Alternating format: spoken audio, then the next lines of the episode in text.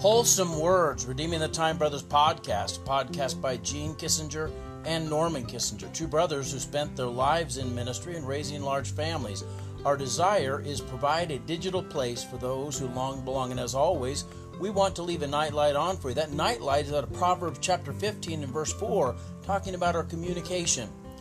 It says, A wholesome tongue is a tree of life, but perverseness therein is a breach in the spirit. A wholesome tongue is a tree of life.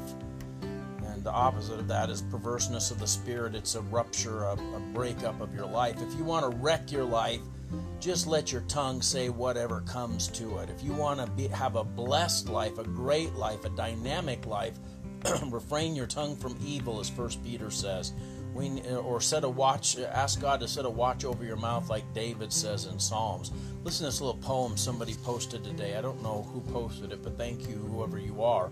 A careless word may kindle strife, a cruel word may wreck a life, a bitter word may hate and still, a brutal, brutal word may smite and kill, a gracious word may smooth the way, a joyous word may light the day, a timely word may lessen stress, a loving word may heal and bless. Your tongue's got power in it. Boy, use it wisely. With great power comes great responsibility, according to Spider Man, and I think that's absolutely true in all areas of life. If God has given you something that has supernatural power to it, it would be wise of you to train that tongue to use wholesome words.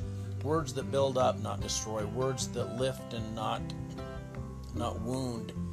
We can do better. This our whole culture has grown so coarse where it just says the ugliest things and and speaks the, the, the basest things. Wouldn't it be good if we used our tongues to speak beauty, to speak truth, to speak godliness, to speak joy, to speak life, to speak blessing? Oh man, I mean, what kind of change could we see if we could just stop talking trash? Dear Lord God, I pray that you'd be with my dear friends, my loved ones. I pray that you'd bless them, help them to have a great night, God. Bless them Give them supernatural strength. May your face shine upon them and may you lead them into paths of righteousness for your name's sake. God, set a watch over all our mouths. Help us to refrain our tongue from evil. Let us speak words that are wholesome and full of blessing and life. Thank you, God, for giving us this gift of speech.